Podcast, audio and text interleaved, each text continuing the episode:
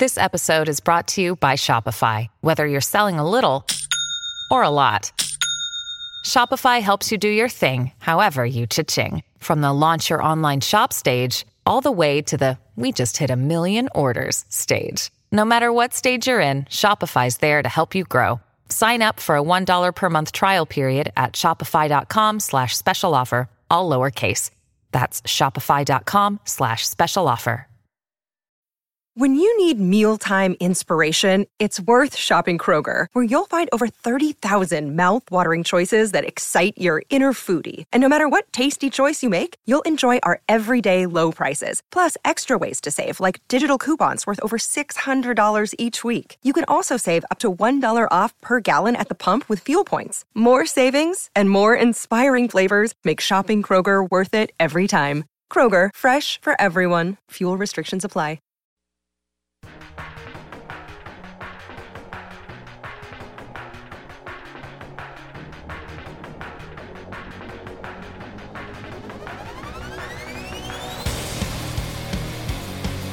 Yes, yes. Welcome into another edition of the Tim McKernan Show. I'm your host, Tim McKernan, alongside the executive producer of this presentation, live on podcast from the HomeLoanExpert.com studios, John Seymour, aka the Seamaster, and it's another edition of questions from the audience uh, with uh, the Plowhawk and Iggy uh, Plowboy. Uh, good morning. Uh, how are things?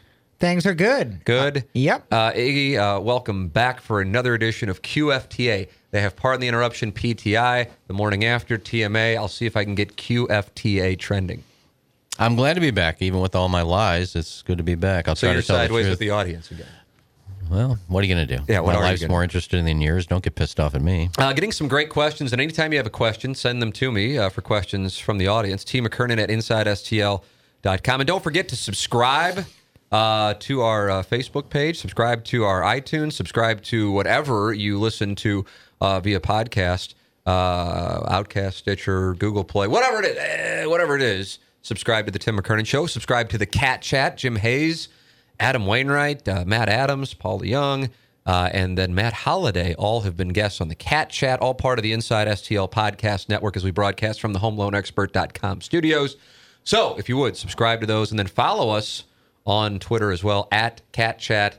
Uh, it's Cat Chats, actually, and at McKernan Show and uh, the Facebook page, The Tim McKernan Show. And you can also follow and participate in the fun and games, the discussions on the TMA fan page from our radio show. And a few of the questions today, boys, I'm curious how you're going to answer this. How, are focused on the radio show itself. Uh, and for those of you who don't listen to the show, but you've gotten turned on to the podcast, it's Monday through Friday, 7 a.m. to 10 a.m. Central in St. Louis. Uh, and uh, it's been airing since 2004. Uh, Plowboy, how long have you been part of the show? Three years? Is that fair? I'm coming up on my fourth here. Was I- C, you you preceded the Seamaster? How about that? Yep, and I was just I think I started right after you guys came back from spring training in 2013. So I think I'm coming on my third or fourth year of Okay. TMA. And Iggy, you have been with us a few different, a couple different times. I guess would be a better way to say. Yeah, a few different times. Uh, but you've been in radio in St. Louis. How how 25 years? That's safe to say. uh, yeah, next year goes goes on 26, 1992. I started. Wow, wow. So here is a question, and I get asked this a lot, uh, and I'm curious how you guys will answer this. How close is everyone, as in all six members of the show, Jim Hayes, Doug Vaughn, the Seamaster, the Plowboy, Iggy, is everyone outside of 7 a.m. to 10 a.m. when you're doing the show? Plowboy. I'll answer it, and you kind of hint at it sometimes on the show. It is similar to a family structure to where we're all different age Who's like the hot dad? Doug is the hot dad. Doug is the hot everything. He'll be the hot dad, the step brother, the godson, or whatever he is. Who's he's the, hot hottest. mom? Cat, because he probably tried to keep everything in line. Maybe Sea Monster is the hot mom. I Very think yeah, nice. we'll go Sea Monster right sitting right next to me. What, what role mom. do I have here in this family structure? Uh, you're kind of Uncle Cuck to where you kind of are. Uncle Cuck. maybe wait, maybe I'm Uncle Cuck. Maybe you're the uh, maybe you're the grandfather. Uncle Cuck. Grandfather. Iggy, you just you got called the grandfather. I got called Uncle Cuck. No, he said you the grandfather. oh, Uncle I'm the Cuck. grandfather now. Yeah, he changed it from Uncle Cuck Well, to maybe the grandfather. What am I, the great grandfather? I he think Uncle you're Cuck? un- yeah, I think he's Uncle Cock. Seems like you're coming up with your answer as you go along. Yeah, honestly. this- on the this is a- surface, it does. This is a fly by your seat kind of thing. but your point is what? The, the point is, we have there. Me and Doug could not be more opposite politically, and age group. He's about thirty years older than me, but I could not be closer to somebody than Doug Vaughn. Iggy, me and him, age difference. I mean, it doesn't matter what our political view is or anything like that. We are the tightest of group, and I love it. I absolutely. So similar to a family structure, I would say. And Doug Hey, what being the hot dad. That's of course that, exactly, and we still don't really know who Uncle Cuck is. Uncle Cuck. Yeah, it, the, the question was outside of the studio, though, wasn't it?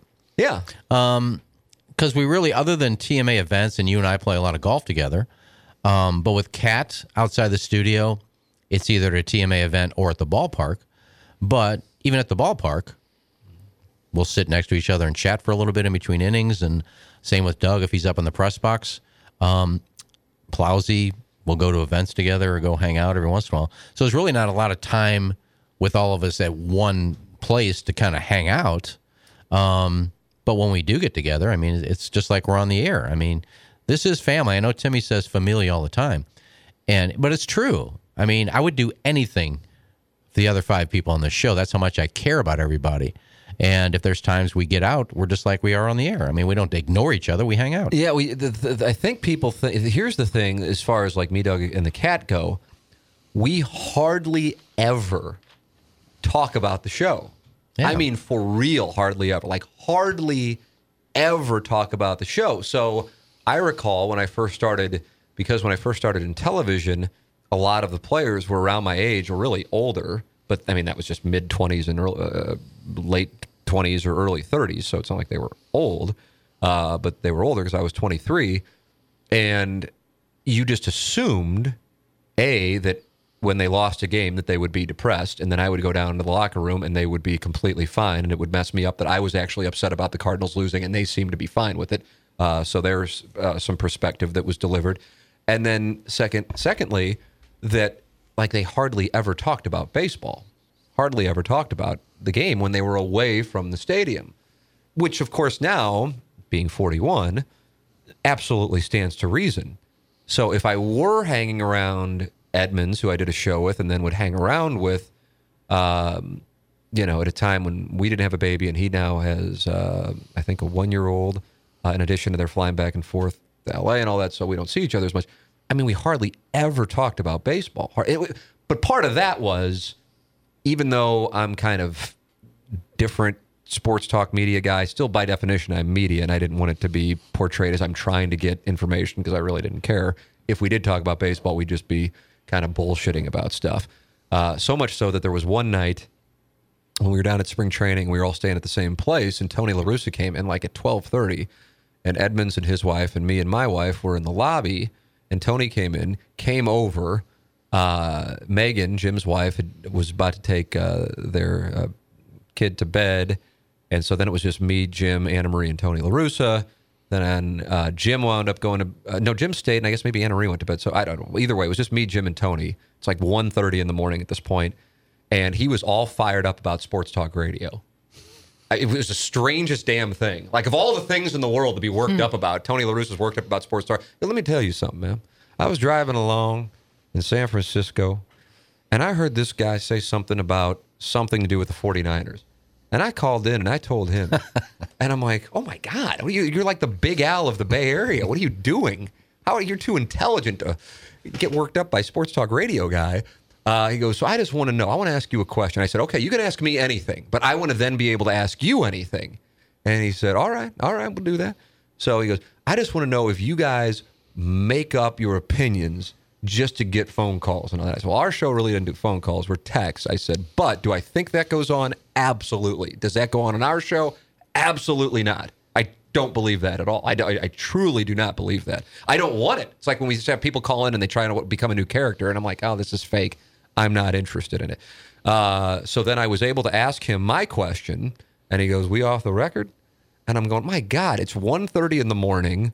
You know, I'm sitting here. I've been drinking for like seven hours. Edmonds has been sitting here with me. We've been having tastes. Uh, you know, this isn't like, you know, reporting live from Palm Beach Gardens, Florida, Tim McKernan in the conversation with Tony La Russa. Of course it's off the record. But the point is this is even in that setting, I'm still media guy, even though I at that point hadn't done TV in 10 years probably. And, and the show is more focused on what Lana Rhoades is tweeting than, you know, Cardinal playoff move.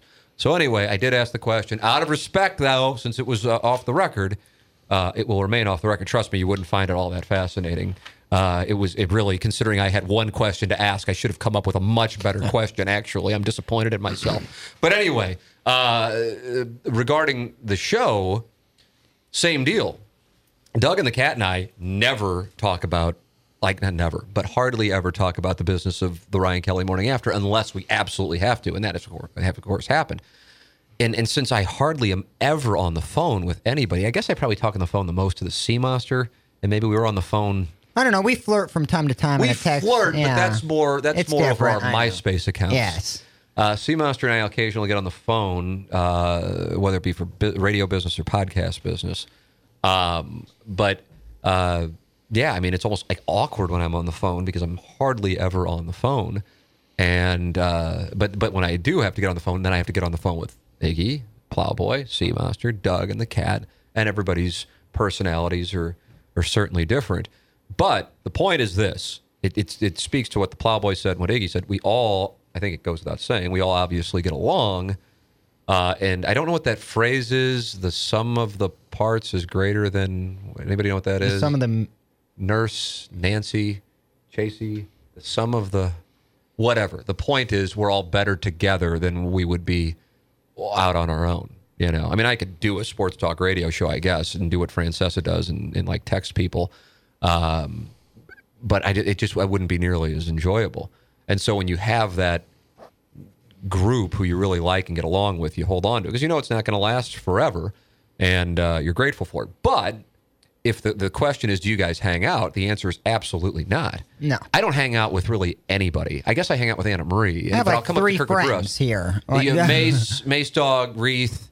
And you know, I got I got my boy Soulard Twink boy is great. So I, I got so and you go. Obviously. So Okay, so there's four. But you know, when you when you're 41, you don't really go out all that much. St. Louis doesn't really lend itself to social life uh, for people, uh, you know, in their 30s, 40s, 50s. From my standpoint, which I think is unfortunate, uh, it's there, but it's just not as great as some other places. And uh, and so you kind of what your social life becomes, I guess, your kids like games and stuff, which is cool. I'm looking forward to that. Uh, but that's what Doug said. You know, he had for for about you know 28 years or something. He had his kids' games and then those parents to hang out with. Uh, the cat is so busy with his Cardinal thing. Doug's obviously busy with his TV thing. And I just am content as can be to like hang out with my wife or just come up to Kirkwood Brewhouse and that's it. So it's not like, oh, I don't want to hang out with the Sea Monster. I don't want to hang out with the Plowboy. I don't want to hang out with Iggy. I just don't. really- I don't. I don't really do much. I don't even see the guys who I would consider like my friend friends from my neighborhood growing up in South City or St. Louis U High or from the University of Missouri. So, um, yeah, I, I guess because of the way the show comes off, people assume that we hang out. I guess. I guess. I don't know. Maybe I'm wrong on that. And they're don't know. almost—they're always kind of like asked. disappointed when I say we don't. I'm busy in the fall time because college football, you know, college football 14 that I play on PS3. You're talking about your video game Yeah, right now. You're not talking about sitting at home I'm and betting saying on for my football. games. I, for my hangout free time that I could call Doug and come over and we could you know bake muffins or whatever. Instead, I play video games, and I don't know if Doug or the cat or you would be very interested I would interested in certainly. watching. I, part of me actually, because I saw Aaron Judge is on the cover of MLB 18. yes, And I'm like, God, especially with this new basement we just got, and I could just kind of go down there. But I mean, we, we You would we love it. I know I would, but to think with all that I have on my plate and a two month old, if I were to say to Anna Marie, I know he's crying, but I, I got a big series with the Red Sox that I've got to tend to. And yes, I'm 41, but I got to go hand. I think that would be a real problem. I think that would be a real yeah. I mean, my girlfriend's not a huge fan of. She bundles up in her coat and scarf, And has she watches you play. No, she has to take my dog out because, like you said, I'm in the NLCS. And again, this is college football 14. yes, and I, right now I have a Georgia one. The year is 2017. Yeah, but you know, you can generate the real updated rosters. So I just beat AJ McCarron Oh, uh, and congratulations his on that. Was uh, Katherine Alabama. Webb in the stands? No, I don't think so. But uh, we we pulled off a 49-47. Uh, what would be considered an upset in the SEC. And what team are you? Uh, the Georgia Bulldogs. The Georgia Bulldogs. Yeah. Congratulations on Eddie George had a phenomenal season. I know he was a Buckeye, but now he is reincarnated. and also 45 years old. yes, he had a good year for a 45 year old. I think he had Congratulations to 2,800 you and to uh. Eddie George. Yeah. All right, uh, great question. I hope that it delivers on the answer. James Carlton of the James Carlton Agency, a State Farm insurance agent, has been with us from the beginning. And he wants our audience to know this 90% of homeowners in Missouri escrow their premium with their mortgage and have no idea what they're paying or what they're covered for. Call James Carlton today to protect your biggest asset. In fact, go to his website right now and go check them out at carltoninsurance.net. That's carltoninsurance.net. Call James, and he very well can get you better coverage and start saving you money. In fact, he often can include $100,000 in life insurance without even increasing your payment. How about that deal? That's include like, hey, I can include you like an order of fries. No, I'm going to include one hundred thousand dollars in life insurance without even increasing your payment. The switch is easy. Just text quote to 314-961-4800. That's text quote to 314-961-4800 and one of his incredible team members will reach out or visit carltoninsurance.net. If your insurance costs a leg and an arm, then call James Carlton State Farm. Uh, this is to all three. This is this is kind of. I'm wondering if I should go into it, but there have been a few of these political questions, so I'll take a chance and ask. And I don't even really have my answer, uh, but it's it's sitting here, and so I will attempt to ask it. Uh, and, and maybe this will be the end of questions from the audience, since people really enjoy political talk so much. Uh, name one positive and negative on President Trump. Name one positive and negative on President Obama. Uh, Plowhawk, I know you watch Meet the Press and Chris Wallace's program every Sunday, uh, and you listen to NPR and Rush Limbaugh, so you you are well versed on all of these issues. Where are you? I would have to say on Trump, it's it's one issue that is both positive and negative, and that's being outspoken. I think it's very, I think it's a lot different than what our former president is having. It's something that we may need, but how he utilizes it on Twitter is obviously very damning to his reputation, and you know he's he makes people you know pick a side. Whereas I think he could use his outspokenness for good, not evil. So I think for Donald Trump, his Twitter use is both a positive and a negative. So that's for Trump. I don't know if Iggy, do you want me to answer both and then Uh, yeah, we'll go, we'll go around the room on President Trump first. Iggy, where do you go? Uh, Trump positives. Um, if you just look at the numbers, not his numbers, his, he's never going to be over forty percent popularity. That'll never happen. Um, but as far as jobs, jobs are up. If depending on what numbers you look at, but jobs are up, and uh, the stock market is up. It's at an all-time high. So he's doing some good things. Um, negatives. He just he needs to shut up. He he tweets too much. He goes to places and says things he shouldn't say. Like right now, he's in Japan for 13 days. When he comes back, I guarantee his Secretary of State will go to Japan and the Asian countries for 13 days and apologize for the stuff he said. That's just what he does. He doesn't listen to his advisors and he says things off the cuff and it gets him in trouble. And it seems to me like he doesn't care. He enjoys the the attention. You're president. You should care about things you say. And it seems to me like he doesn't. He doesn't care who he pisses off. It's kind of like Howard Stern. 50% of the country love him. That's why he was president. 50% hate him. He doesn't care.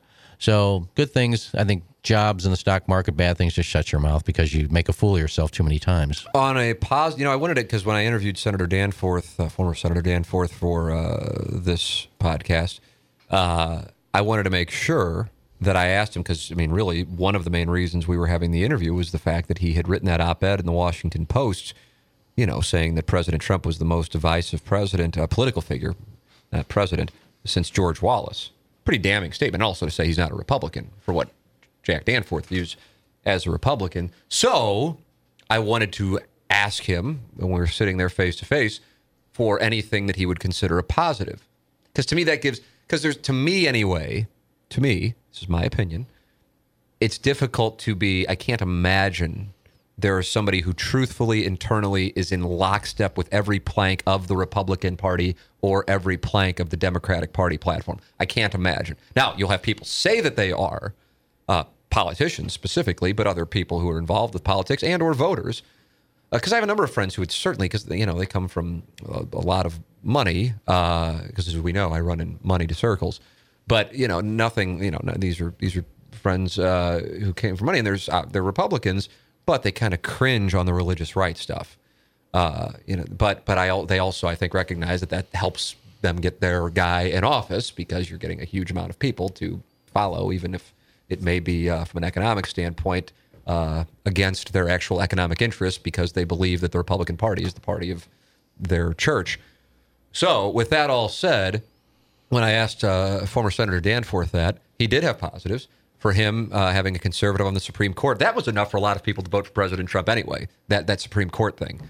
So, from a political strategy, uh, that was well played by the Republicans in 2016 to hold that out. Um, from what I personally like, uh, I hate it because I would want somebody on the left in the Supreme Court. Uh, and that I do feel strongly about. Sometimes I'm kind of, yeah, I don't really, but on that, that is important to me. But for conservatives, that's a positive. Uh, from a stock market standpoint, it's the rollback of uh, so many regulations. And then he is able to do a lot of, to take away a lot of what President Obama did, which depends on where you are. Some people view that to be a great thing. Somebody that would be, be a terrible thing that he is able to roll back a bunch of these executive orders. Uh, and so rolling back these regulations has led to big business feeling comfortable and those investing feeling comfortable. And you see the stock market trending, and as you made reference to, the jobs numbers. And so even if you hate him, strongly dislike him, cringe at the tweets, cringe at the interviews, cringe at the press conferences, which like if he were like a head coach, you'd go, "What in the hell was that that you that he did?" You know, but he's the president. You go, "What in the world?" Uh, you can, I, to me, I don't know how you can argue with the numbers. And this is coming from somebody who I don't know what circumstance would lead me to voting for Donald Trump. But again, I, I think it's only fair if you observe things that are positive. Now, with that said, from a negative standpoint, what is the biggest negative? Um, I think the president of any nation, but in particular this one, because this one sets a tone for the world, uh, but this one, of course, sets the tone for the country. And I mean, I, I, I think what you have going on right now with the way he conducts business, this either you're with me or against me thing. I'm not talking about like the it's five in the morning and I'm I'm you know taking a shit and I have my iPhone with me and I'm going to give a thought on Fox and Friends tweets. I'm talking about attacking the people who he is in business with. And by in business with, I'm talking about senators, I'm talking about congressmen, and dressing them down.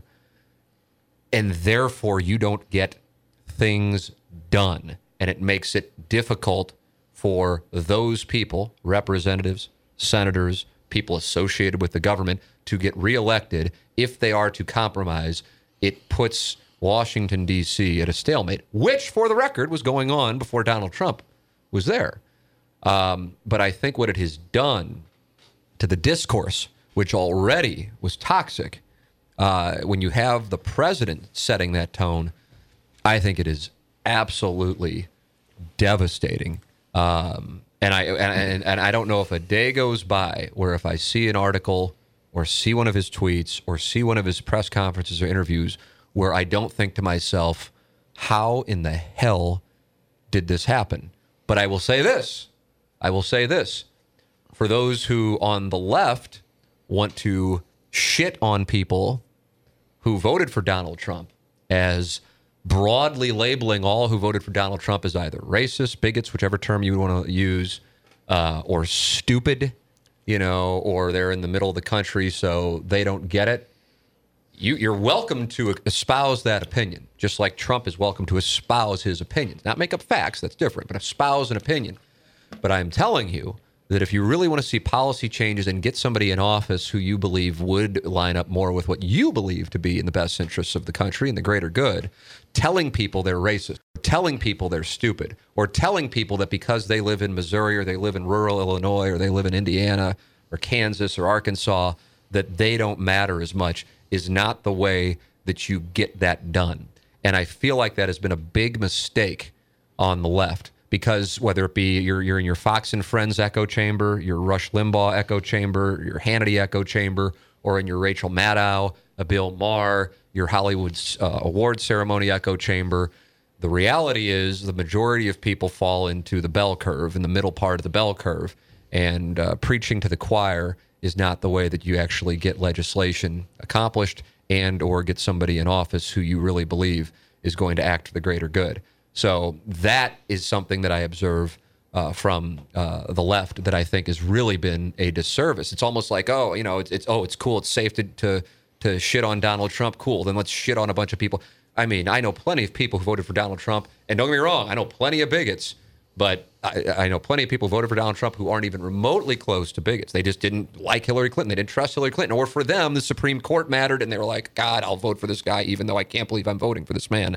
I'm going to vote for him. So uh, that is my official observation on a topic that uh, will lead to a potpourri of uh, hate emails, but it's my honest opinion, and uh, and that's what we are here for. Any thoughts on that, boys? Anything? Anything? Anything? Anything? No, it's, fine if you don't, it's fine if you don't. I don't need. I don't need it. But No, I, I I agree, and I would tend to lean more towards the left on some things. Um, so I wasn't a huge Trump supporter, but I never once went into it hoping that he would win, so I could bash the president. Because I, I to me, I, if I hate the president or not, that's fine. But if he, it, it, what it comes down to is doing the right thing for the American people, and so uh, my personal feelings. Sh- should be outweighed about what he's actually doing for the country, and I don't think he's doing Well, this- the right thing. and this may be minuscule, but what I miss about President Obama is just how elegant of a speaker he was. I mean, in my lifetime of presidents, I've never heard anybody speak like him. Which gets us to the positives and negatives on President Obama. Egg, we'll start with you since you're already talking about it. Yeah, well, that's one of the things. I it's really not something he did as a president, but he was so elegant, and I miss those speeches because he was so good at it, and Trump is so bad at it. Um, probably the best thing with Obama, if you just want to think one off the top of your head, uh, killing Osama bin Laden, um, and Obamacare, probably the worst thing he ever did.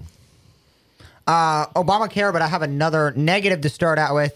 And I don't know if this is him all to blame, but to me, what I saw was he completely disintegrated what was left of the middle class. Oh, regardless, there wasn't many much left. He was so focused on helping the lower class that me, as a middle class citizen, got completely thrown under the bus. And uh, as far as Obamacare, I paid for health insurance before I got health insurance with my work and it was a disaster. Not only to sign up, but obviously the rates and every and it basically covered nothing, just my copay. So I would have to say Obamacare for obviously the worst. But the best is he he's like a guy you could almost talk to at a supermarket. It- it- it- Trump and some of the other presidents seem bigger than life. He just seems like a normal, everyday guy that you can go have an intellectual conversation with. And I think that's something that was missing. So I, that's why I miss about Obama because his speeches were fantastic. Uh, for full disclosure, uh, I am of the the opinion he's, uh, you know, I, I couldn't admire the man, the man, Yeah. more. That, now that doesn't mean that I'm therefore in lockstep with him on on policy. I just think the absolute world of him, and it would have taken, by the way, somebody for me to take the think the absolute world of for me to not vote for John McCain.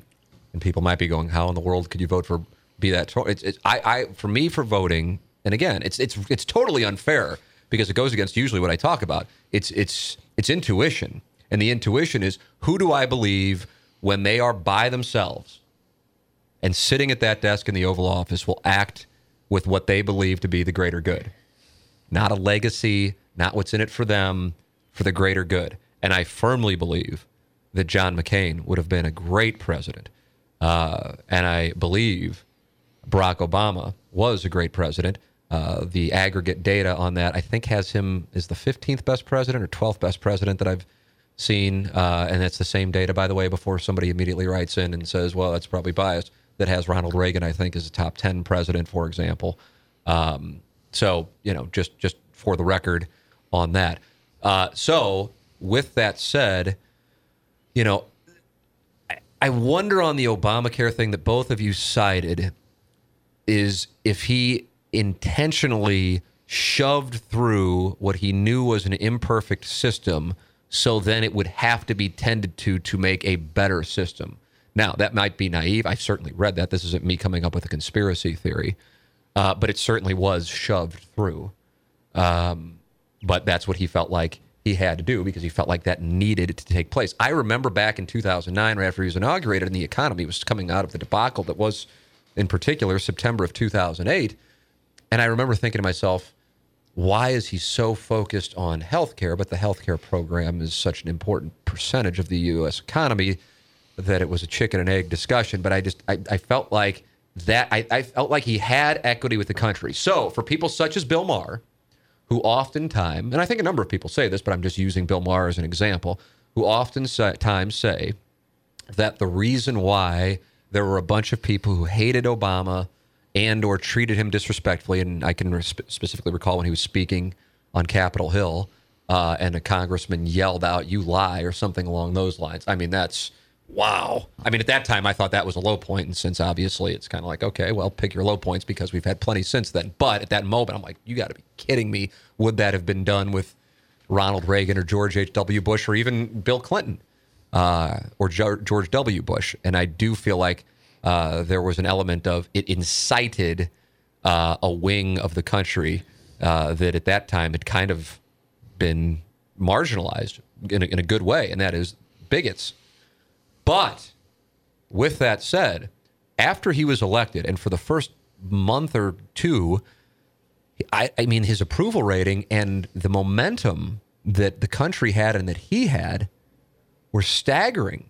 You know, I don't know if we'll see that in 2020 if there is a new president. Um, I don't know if we can for a while because the country is so. I think you'll see people be celebrating if Trump doesn't win the reelection because you'll have the Trump haters come out, you know, by the millions and That's act the like thing. the like it'll be ever. so. Yeah. I don't know. I of course hope that that the country does go back, but go and by go back I mean you know back to where it was before.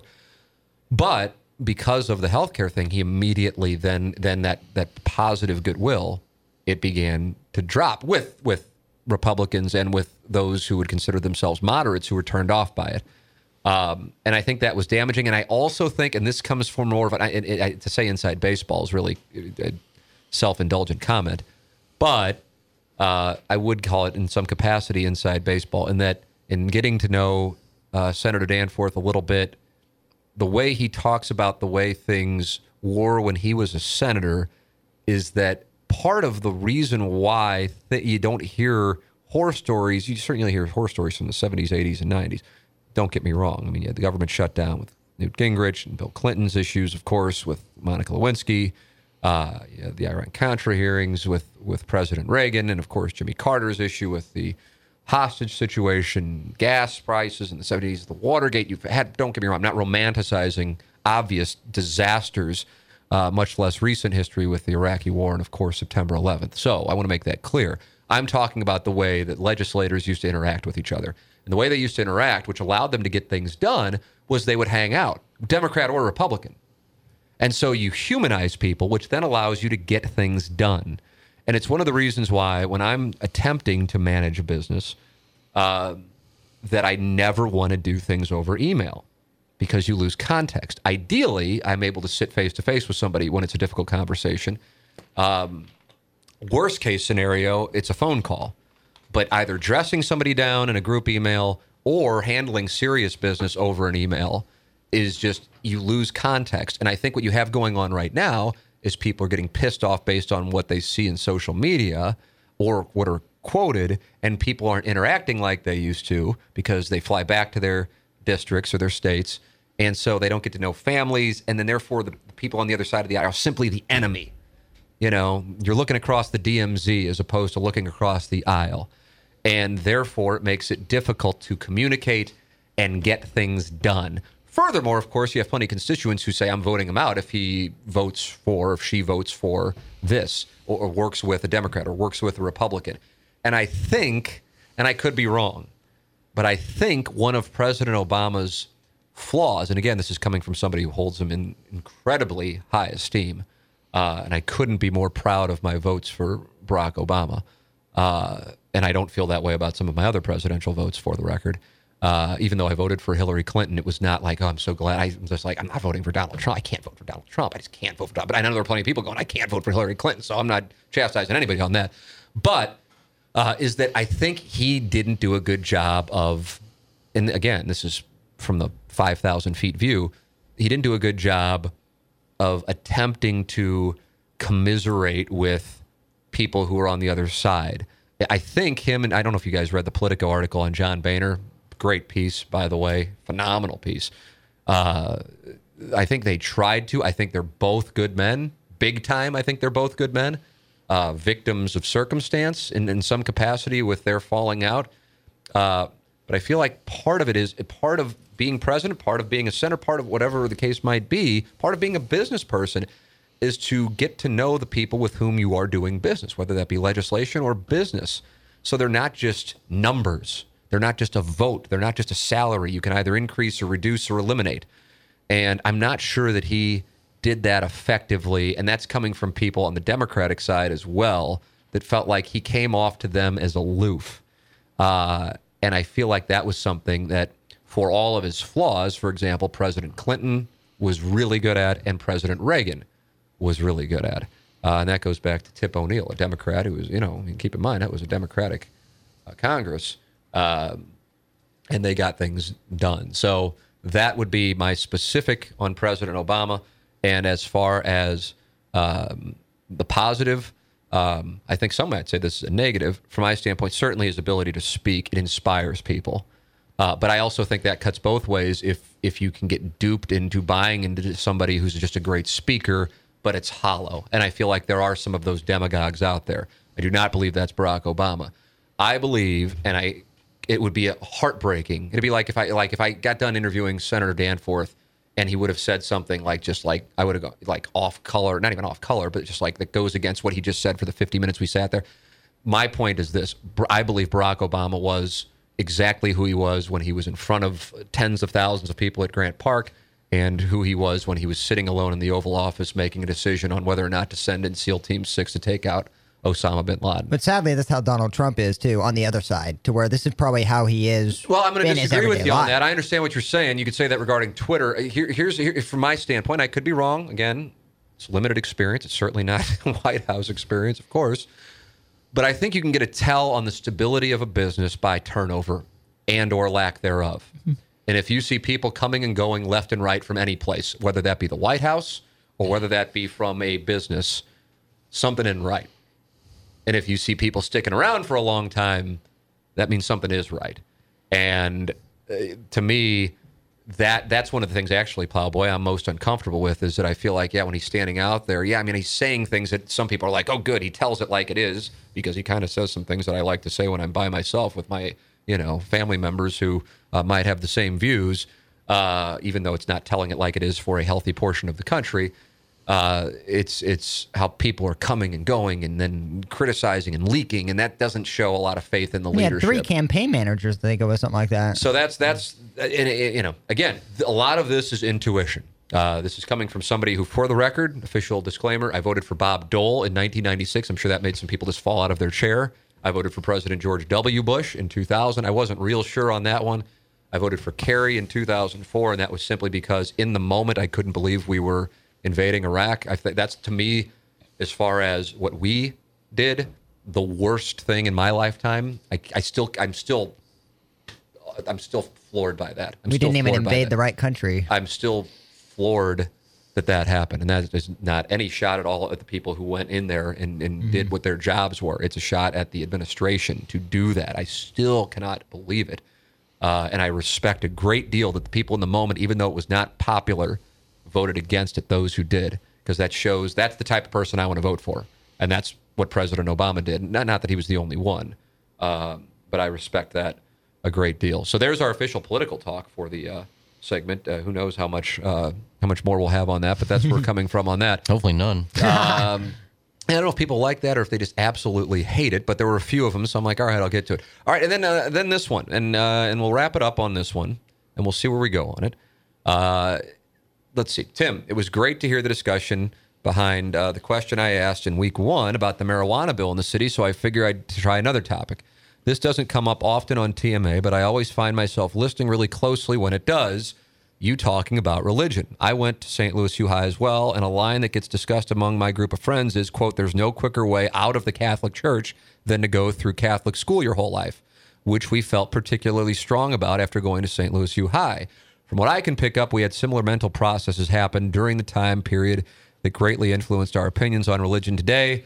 I know this is a particularly personal subject for most people, but I'd love to hear your thoughts on that change and how it affected your adult life, if at all, with your family, friends, etc. Uh, obviously, I'd also like to hear uh, Plowsy's and Iggy's takes on their beliefs as well. So, if you gentlemen are comfortable with addressing this, I didn't brief you on this topic before sitting down. Um, Iggy, fire away. Yeah, I mean, there's two things you really try not to talk about on the radio. Three things, actually religion, race, and politics. Um, and for the record, I totally disagree with that, but I understand what I, I do understand. Well, because you can't win with certain people, Yeah. you're going to win with others. So, depending on what your viewpoint is, you you can't win, as far as I'm concerned. Um, but I have no problem talking about religion. I'm Catholic. Um, but I the have, first time I'm uh, finding that out for the record. is it really? Yeah, I had no idea. I mean, I guess you went Oh. to Magdalene, but that doesn't mean that. Oh, I thought I mentioned before that I'm Catholic. Um, but I don't go to church, and I don't I don't tie church into being Catholic. I mean, I lost all interest when the priest in place of the sermon were telling the parishioners that we need more money. And I'm like, oh, what, what does that got to do with God and religion? You need more money to build this and build that. And it all turned into politics, basically, asking for more money. We need to do this. So I just got kind of turned off with church. I said, you know what? I can be Catholic and not go to church. Um, I believe in God. I believe there's a heaven. I believe there's a hell. Uh, I pray. Um, and sometimes I pray for things that I need and I get, you know, then I pray again saying I apologize for doing that. Um, but I do believe that, and I don't know, I've never taken a survey. I do believe that the majority of Catholics believe in God because they're afraid when they die, they have no place to go. If they th- would just say, you know what, I don't believe in God, and then something happens that there is a God and they go to heaven and say, well, you don't believe in me, so down you go. They're afraid that when they die, they're dead forever and they're not doing anything. There's got to be something else. And they want to believe in God because they want to have a place to go when they die and see their relatives. Do I think that's going to happen? Do I think that you actually go up there and, hey, mom, hey, dad, I missed you guys? I, I don't know.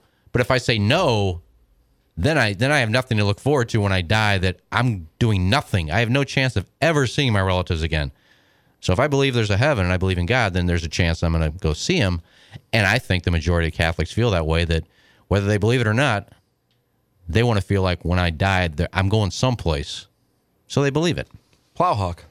Uh, I'm open about it. I am very anti-religion. Um, I didn't grow up as so. I grew up Presbyterian. Went to Presbyterian church. Went. I mean, it went every Sunday. Went to Sunday school. I mean, did the whole deal. But I, I just, I, just can't get into it. I, I, for me as a kid, I was always questioning things, and so I was one of those people that instead of saying, "Oh yeah, that sounds good," I go, "Well, what about this? Or what about this story in the Bible that doesn't seem believable? Or what about this?" And the more questions you ask, instead of them being, "Oh, he's interested," they're getting pissed that you're trying to question the religion. As a kid, I'm just trying to understand, you know, and try to some of these stories that are in the Bible, or I just want to explain more instead of explaining it. Just, oh, that's what God is. Then you see the destruction of, you know, you know, countries, certain family members, early deaths, things like that. And I know, quote unquote, God has a plan.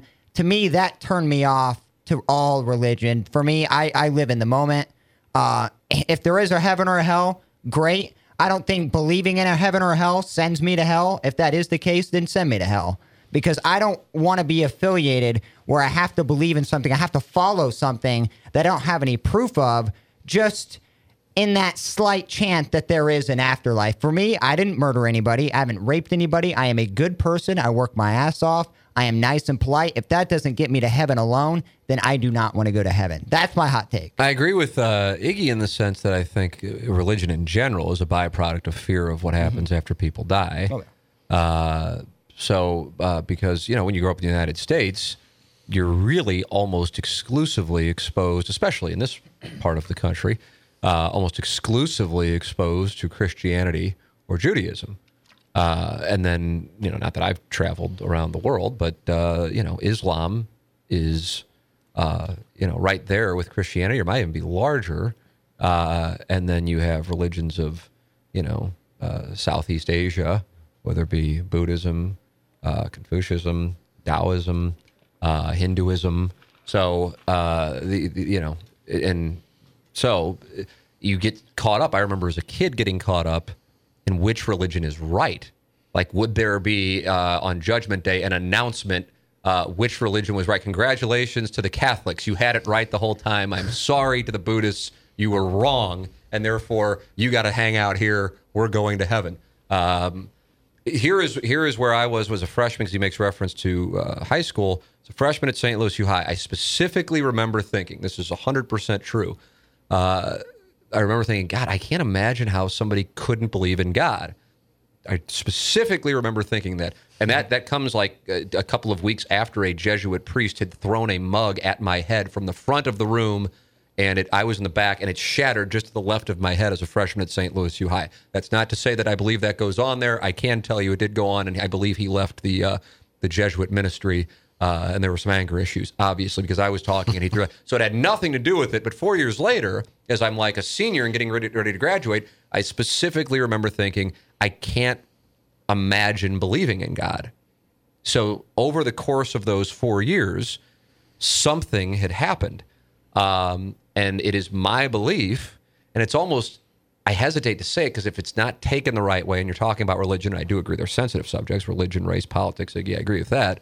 Um, I just think honesty uh, makes the best conversation. And so, even though I recognize, I agree with you 100% that uh, there's hypersensitivity, and obviously there can be no upside sometimes with doing it. But for the purpose of the podcast, just be dead honest, I know some people could take it the wrong way, and that's certainly not the intent over those years of starting out there at 13 years old and leaving there at 17 years old, you're taught critical thinking. It's part of uh, Jesuit education is to is not dogma, which is what you were just making reference to, Plowboy. That if you asked a question, you're told that's just the way it is, and what are you questioning God? Yeah. You know that you're like you are encouraged to ask questions because if you come away after asking questions and still believe, then your faith is stronger. But also, the risk of that is you could come away and no longer believe. Uh, so, you know, we had S.E. Cupp on. We've had her on the, the Ryan Kelly morning after a couple of times. And if the podcast continues to grow, Sea Monster and I will travel up to New York, and she would be one of the people we would love to interview face to face.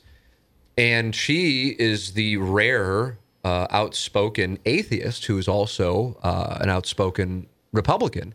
Her and Bill Maher are the only two I can think of Well, that are that popular. Well, that- I mean, he's certainly not Republican, but well, Republican. I'm just talking about atheists. Right. Yeah. So, um, but she she's kind of where I would describe myself. I wouldn't call myself an atheist so much as I would describe myself as agnostic, because I I feel and I could be wrong. Somebody who is an atheist might immediately get upset, just like somebody who's Christian or religious, Jewish, whatever the case might be.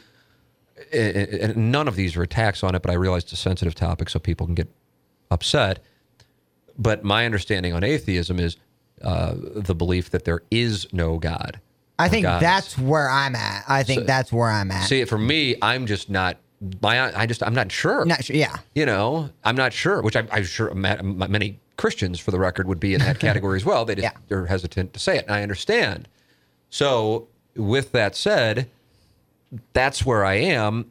The reason why I have now an aversion to what I believe is a hijacking of Christianity because I going up in Catholic school and St. Louis U High. It's not like this Bible thing is new to me.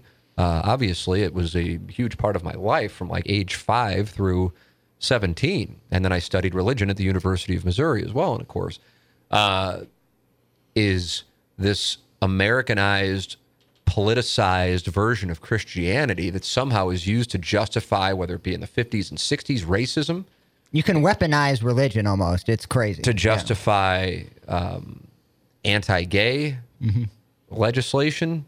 Uh, it's like you can use it, like you said, the plowboy to justify, and it's just, just like that. We must have read different Bibles because that wasn't that wasn't really the theme. Uh, don't get me wrong. There's plenty, and that's the other thing. There's plenty of unique things in the Bible that if you are reading them, you know, heads up on certain seafoods if you if you want to take it literally. uh, you know, because you got problems if you want to take it take it literally.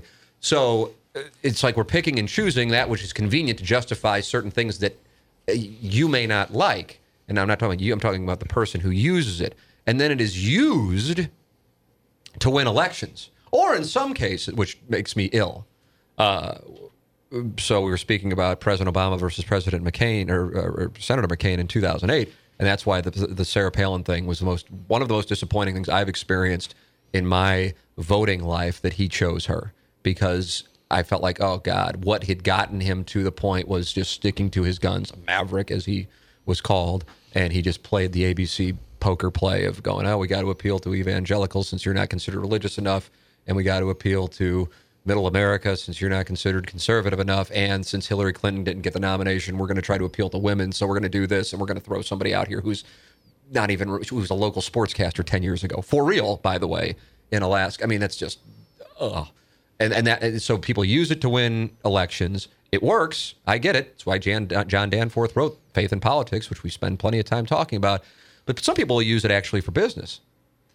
Now if they truly feel for religious reasons that they should be closed on sunday i tip my cap. I still go to chick-fil-a and enjoy the hell out of chick-fil-a. So and whether, whether the owner Yep. likes gay people, dislikes gay people, is open on Sunday. It, to me, that's his own business. And let me say, being atheist doesn't mean I hate people who are religious. Oh, By all means, people- I don't think follow what you that. want, but don't try to pour it on me and then get mad at my beliefs. That's what I don't like. By all means, believe in what you believe in. I'm not going to judge you for it. so my aversion isn't to what you just said to people because some of the finest people in my life, uh, my parents and my in-laws, for example, are very religious. Um, but it's the use of religion to either garner votes or to garner business, uh, or most importantly, to act as a modern day Philistine and cast aside those who do not share the same worldview as being beneath you. It's one thing if you don't want to hang out with them. Listen, if you're if you're a hardcore Christian and you hear what I say on the radio and you go, that's just not something I want to be around. I get that. And I have no problem with that. I don't think that's wrong. But if you are going to try and uh, pass legislation that then makes my life experience uh, not equal to your life experience, and by that I'm talking about somebody, for example, who is gay, uh, for being who they are, and I'm talking about not choosing but being born. That is a re- I have a real, real tough time with that. And that because I feel make- like we we lived that out in the 1960s, and what was justified then, oftentimes it was religion. And that would make me sick as if I was a religious person, let's say one of my best friends, or if I had a brother came out gay, I would have to think of my religion over thinking about my friendship or my relationship with my friend or my brother. I don't want those two to conflict, nor do I think they should conflict. And people have cut family members and friends off just because of their sexual orientation, because, quote, that's what the Bible said, or it's not religious. That to me is crazy talk. Right. Like, you just, I mean, it's just, you can pick and choose, but I hate when people use the Bible against others. It is sickening. Well, as a Catholic, I mean, uh, as a young kid, I was in, I remember this vividly. I was in grade school, and I did a project on why Hugh Hefner is not wrong for what he's doing, because Playboy's making money and he's just a businessman. To the point that they called my parents up and said, "This is blasphemy. Your son is saying oh, that wow. Playboy is," and she and my dad just flat out said, "No, he's a smart kid. He does that's that's his opinion." And I remember that, and I said, "Well, that's even as a Catholic, I had viewpoints that maybe didn't agree with the Catholic religion, and I still do." And you pointed out one of them that, no, the Bible says that you can't lay with another man and you can't get married. That's bullshit. Yeah. You know, I don't agree with that. Mm-hmm. So I, I like I said, it's it's it's more. It's actually my aversion to it is from some of the people who fancy themselves and will be sure to let you know uh, that they are Christian, and then act in a way that to me was the the main theme, the main takeaway from my standpoint of the entire New Testament, which was do unto others as you'd have done to you. Which I think you can live by, whether you believe in Jesus Christ, you believe in Muhammad, you believe and follow the teachings of Buddha, uh, Hinduism, whatever the case might be. And that's essentially how I try to live my life. Uh, if somebody is incredibly Christian, if somebody is uh, an Orthodox Jew, um, Muslim, whatever the case might be, atheist, it doesn't it doesn't matter. Treated as they're going to be treated. Now, if that person then acts like a dick, well then fuck them. But I don't give a damn what they are as far as their religious background, and that can be a white guy, and that can be a black guy, it can be a gay guy, it can be a straight guy, it can be a man or woman. It, uh, you know, let's get to know each other and and and figure out uh, if we can get along, as opposed to oh, you don't believe in this, then then you're beneath, and that's that's that's the thing that I feel like has been going on. Oh, It's been politicized over the last really thirty or forty years, but in particular, or to me, over the last fifteen years. Uh, enjoyed the questions, some uh, good questions. Once again, you can always email questions T McKernan at InsideSTL.com uh, with questions from the audience appearing every Wednesday here on the Tim McKernan Show. Plowboy, uh, thank you. Appreciate it, buddy. Iggy, thank you, sir. For the Sea Master, executive producer of this uh, program, uh, John Seymour, I'm Tim McKernan. Thank you for listening to another edition of the Tim McKernan Show live from the HomeLoanExpert.com studios.